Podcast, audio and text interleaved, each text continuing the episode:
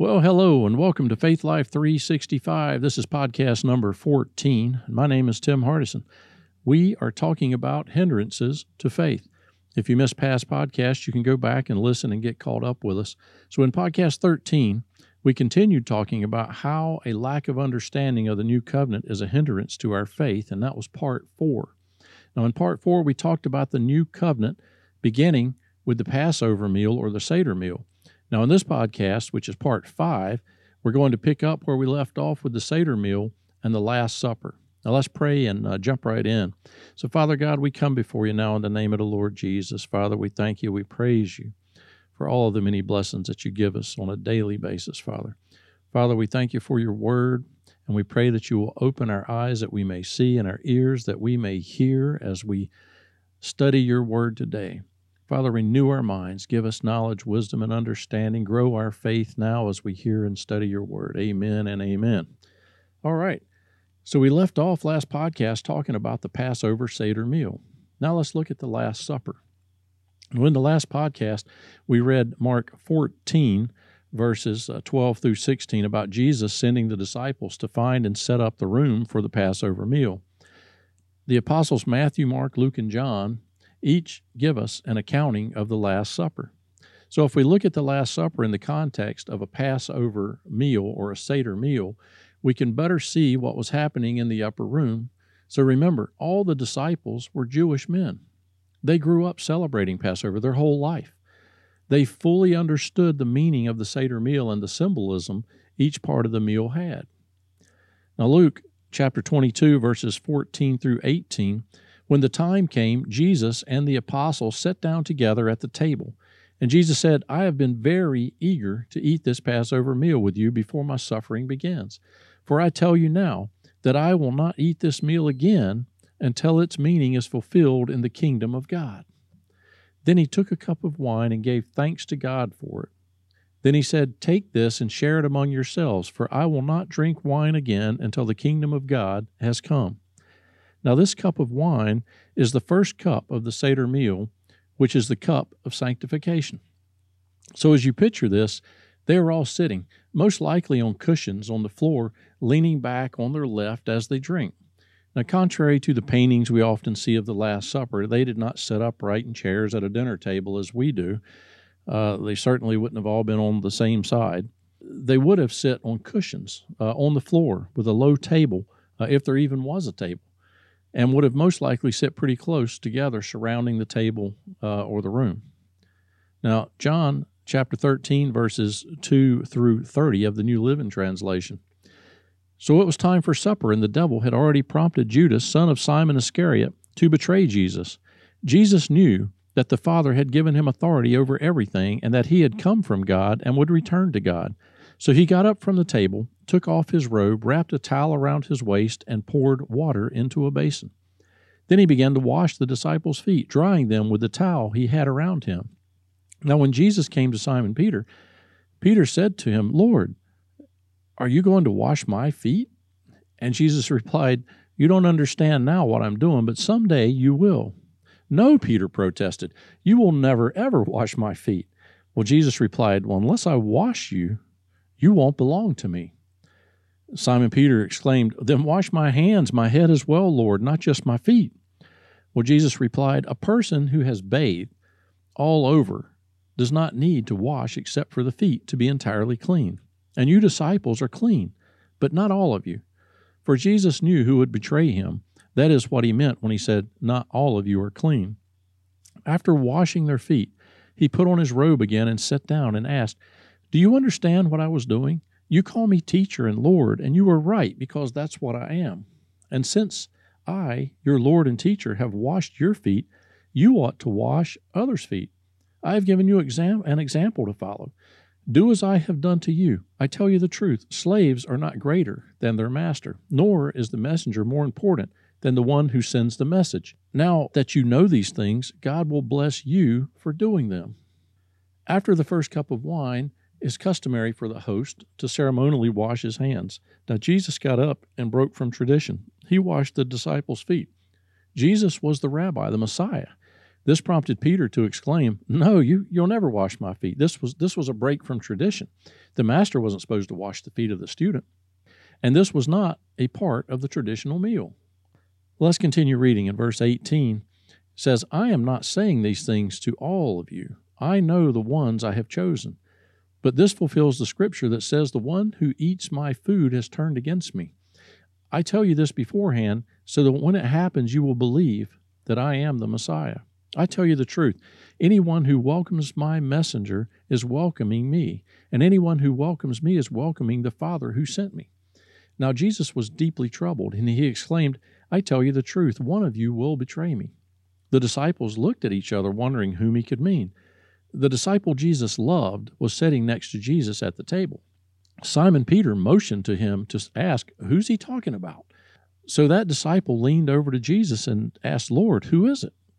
And Jesus responded, It is the one to whom I give the bread I dip in the bowl. And when he had dipped it, he gave it to Judas, son of Simon Iscariot. Well, when Judas had eaten the bread, Satan entered into him. Then Jesus told him, Hurry and do what you're going to do. None of the others at the table knew what Jesus meant. Since Judas was their treasurer, some thought Jesus was telling him to go and pay for the food or to give some money to the poor. So Judas left at once, going out into the night. We are reading from the Gospel of John, and uh, it's, it's kind of funny to me how the Apostle John refers to himself as the disciple Jesus loved. Yes, we are all disciples here, but well, Jesus loves me the most. it's just, anyway. Uh, so it was an obvious shock to the disciples when Jesus told them that one of them would betray them. Peter is motioning to John to ask him who it is. Who is it? Keep in mind, you know, Peter's a pretty tough guy. These fishermen guys, they're they're tough guys. They're not just just little wimpy guys. But he will later that same evening, I believe, attempt to kill a soldier who's uh, taken Jesus into custody. Uh, but the soldier uh, either ducks or you know moves quick enough, or maybe Peter misses his mark, but he ends up cutting off his ear instead of killing him. I believe Peter wanted to know because he was going to give a good old fashioned whooping to whoever it was. Well, Jesus answers and says, It's the one whom I give the bread I dip in the bowl. Now, other versions say, The one whom dips from my bowl. In the traditional Seder meal, they would be at the part where the second cup of wine is poured, which is the cup of plagues. The bitter herbs are also eaten at this time uh, bread would be broken and dipped or sopped into the bitter herbs and eaten. Now, the bitter herbs represent slavery and suffering. It would be appropriate that Judas would sop from Jesus' bowl to symbolize sharing in his suffering. There's also a second washing that takes place around this time before or after the bitter herbs. It's right in that time frame. Now, Matthew chapter 26, verse 26. And as they were eating, Jesus took bread and blessed it and brake it and gave it to the disciples and said, Take, eat, this is my body. Now, Luke's account in Luke chapter 22, verse 19 says of the New Living Translation, He took some bread and gave thanks to God for it. Then he broke it in pieces and gave it to the disciples, saying, This is my body, which is given for you. Do this in remembrance of me. Matthew's account says they were all eating. Now, this indicates they were eating or just finishing the main course of the meal. The bread Jesus broke and passed around to all would have been the afikomen.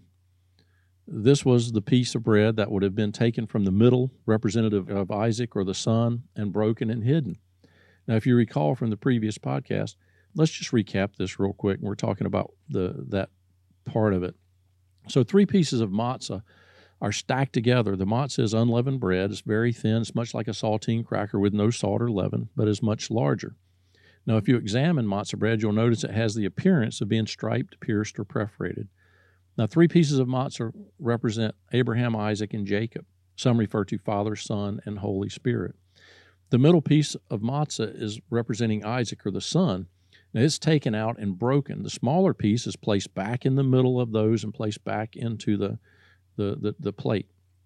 The larger piece is wrapped in a white linen cloth and hidden symbolizing being buried somewhere in the room. Now, this piece is called the Afikomen. Now, according to Jewish scholar David Daube, Afikomen is actually a Greek word meaning the coming one. Now, other definitions say it means after dinner or that which comes after. Some say dessert. Jesus took the bread that would have been wrapped in linen and buried or hidden. He took the bread that was representative of the broken body, pierced and striped, wrapped in linen, and buried. He took the bread that was representative of Isaac, whom God called Abraham to offer up as a burnt offering. Because of Abraham's faithfulness, God was bound to his covenant with Abraham. Remember, Abraham told Isaac that God would provide his own lamb. Well, Jesus took this bread and said, This is my body, which is given for you. Do this in remembrance of me. He identified himself as the Lamb of God that is sacrificed for all sin. And the disciples fully understood this. You know, I've heard others teach, you know, that the disciples were confused that, that Jesus wanted them to eat of his flesh and drink of his blood. You know, they, they were having none of that. I, just, I just, I don't believe this teaching.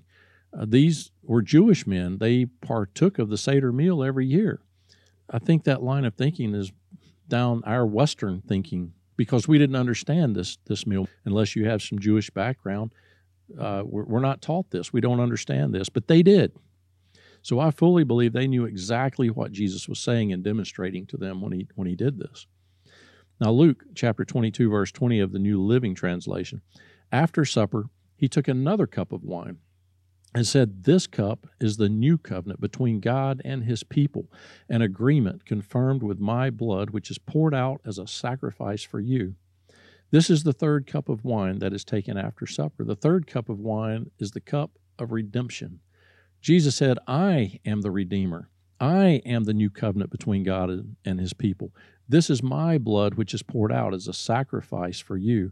Again, the disciples knew exactly what Jesus meant. He fully proclaimed to them at the Last Supper through the Seder meal that he was the Messiah. He was demonstrating to them through this meal that they partook of every year that he was the Lamb, the anointed one, the Messiah. Mark uh, chapter 14, verses 26 through 31 of the English Standard Version.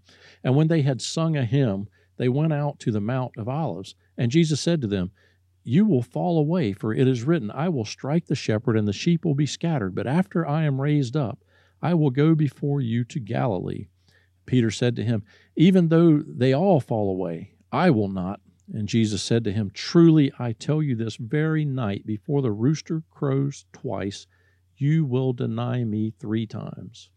But he said emphatically, If I must die with you, I will not deny you. And they all said the same. At the end of the Seder meal, everyone sings Psalms 113 to 118, the praise Psalms. The scripture tells us Jesus and the disciples sang a hymn before going down to the Mount of Olives. This is directly in line with the Seder meal at Passover. Now, there's no mention of a fourth cup in the scriptures at the Last Supper. There was no direct mention of the second cup either.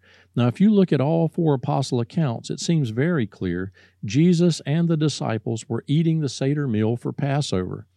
Jesus clearly identified himself as the Lamb. He clearly said the bread represented his body and the wine represented his blood, which would be poured out as a sacrifice for us. The fourth cup is the cup of completion. Jesus said, I will not partake of the fruit of the vine again until that day when I drink it new with you in my Father's kingdom. That sounds very much like a cup of completion to me. oh, me. Now, can you imagine partaking in communion with Jesus in heaven? Wow. Standing right there before you. Hmm. A little over 2,000 years after God made the first covenant with Abraham, Jesus came to fulfill God's perfect plan and became the sacrificial lamb for us all. Jesus brought us the new covenant. Under the old covenant, sins were atoned or covered for by the blood sacrifice of animals. Under the new covenant, our sins are forgiven forever. We are washed clean. We're made white as snow by the blood of Jesus. Under the old covenant, Abraham was counted righteous. Under the new covenant, we are made the righteousness of God. We are made right before God. Hallelujah. Jeremiah chapter 31, verses 31 through 34 of the King James Version. Behold, the days come, saith the Lord, that I will make a new covenant with the house of Israel and with the house of Judah, not according to the covenant I have made with their fathers in that day that I took them by the hand to bring them out of the land of Egypt, which my covenant they broke, although I was a husband unto them, saith the Lord. But this shall be the covenant that I will make with the house of Israel. After those days, saith the Lord, I will put my law in their inward parts and write it in their hearts, and will be their God, and they shall be my people, and they shall teach no more every man his neighbor and every man his brother, saying, Know the Lord, for they shall all know me, from the least of them unto the greatest of them, saith the Lord. For I will forgive their iniquity, and I will remember their sin no more. And some say, Okay, but God said he would make the covenant with the house of Israel and the house of Judah. I'm not Jewish, so he's not including me. Well, let's read Galatians chapter 3, verses 26 through 29. For ye are all children of God by faith in Christ Jesus. For as many of you as have been baptized into Christ have put on Christ. There is neither Jew nor Greek, there is neither bond nor free, there is neither male nor female, for ye are all one in Christ Jesus. And if ye be Christ, then ye are Abraham's seed and heirs according to the promise. So, yes, if you have accepted Jesus Christ, you have been grafted into the house of Israel as Abraham's seed. Now, remember in podcast 10, we talked about the making of blood covenants. Now, let's look at Jesus and the new covenant and how it applies and how it fits here. So, we learned that under the blood covenant, the individuals entering into a blood covenant may offer up their robe or coat as being symbolic of offering themselves, even their life, if need be, to the other. Well, Jesus, he went all the way right from the start. Jesus entered the new covenant knowing and saying that he was offering up his life for us as the lamb for the blood sacrifice. They may exchange weapons or their girdle, which was a belt that holds their knives or swords or weapons, signifying that they are there to fight each other's battles to the death. Jesus he didn't just commit to be there to fight our battles to the death. Jesus was tortured for us. He was beaten, whipped, hanged on the cross. He died for us, spilled his blood for us. But it didn't end there. No, on the third day, Jesus arose victorious. He arose defeating Satan, death, hell, and the grave. Jesus fought our battles and won. He paraded Satan, and God paraded Satan and the principalities, the rulers of darkness, the spiritual wickedness in high places. He paraded them around and made a show of them, triumphing over them as he stripped them from all authority. He stripped the authority from them and he gave it. The Lord God gave it to Jesus. He gave him all authority in heaven and earth at that time. All right, let's look at Colossians chapter 2, verses 10 through 15, the American King James Version and you are complete in him, which is the head of all principality and power, in whom also you are circumcised with the circumcision made without hands, in putting off the body of the sins of the flesh by the circumcision of Christ, buried with him in baptism, wherein also you were risen with him through the faith of the operation of God, who has raised him from the dead, and you, being dead in your sins and the uncircumcision of your flesh, has he quickened together with him having forgiven you all trespasses, blotting out the handwriting of ordinances that was against us, which was contrary to us, and took it out of the way, nailing it to his cross, and having spoiled principalities and powers, he made a show of them openly, triumphing over them in it. Revelations chapter 1, verses 17 and 18, American King James Version. And when I saw him, I fell at his feet as dead, and he laid his right hand on me, saying to me, Fear not. I am the first and the last. I am he that lives and was dead, and behold, I am alive forevermore. Amen. And have the keys of death and of hell. It actually says, I have the keys of hell and of death. They may exchange the names under the blood covenant. I'm jumping backwards. So they may exchange names or parts of names. We are called Christians now, followers of Christ, the anointed one. So under the blood covenants, they will stand in front of witnesses and proclaim the terms of the covenant. You know, Jesus taught and proclaimed throughout his ministry on this earth. He is the way, the truth, and the life. No man comes to the Father but by him. I don't have the time here to cover all of the terms Jesus proclaimed, but they can all be found in the Gospels of Matthew, Mark, Luke, and John, and throughout the New Testament, which is our new covenant. Under a blood covenant, they will pronounce a blessing and a curse. And seeing the multitudes, he, Jesus, went up into a mountain and when he was set, his disciples came to him, and he opened his mouth and taught them, saying, Blessed are the poor in spirit, for theirs is the kingdom of heaven. Blessed are they that mourn, for they shall be comforted. Blessed are the meek, for they shall inherit the earth. Blessed are they which do hunger and thirst after righteousness, for they shall be filled. Blessed are the merciful, for they shall obtain mercy. Blessed are the pure in heart, for they shall see God.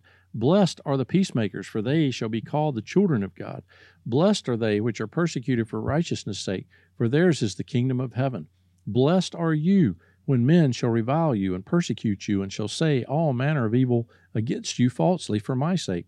Rejoice and be exceeding glad, for great is your reward in heaven. For so persecuted they the prophets which were before you.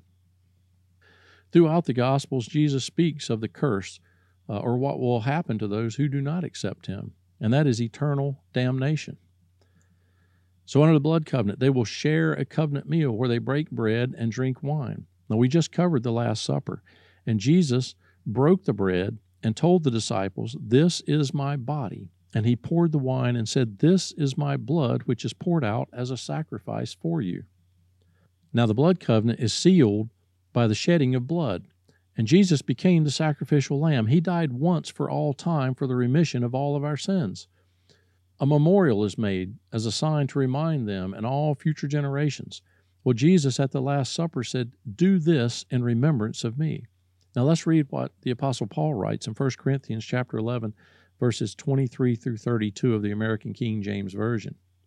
For I have received the Lord that which also I delivered to you that the Lord Jesus, the same night in which he was betrayed, took bread, and when he had given thanks, he broke it, and said, Take, eat, this is my body, which is broken for you. This do in remembrance of me. After the same manner also, he took the cup when he had supped, saying, This cup is the New Testament in my blood. This do you as oft as you drink it in remembrance of me, for as often as you eat this bread and drink this cup, do you show the Lord's death till he come.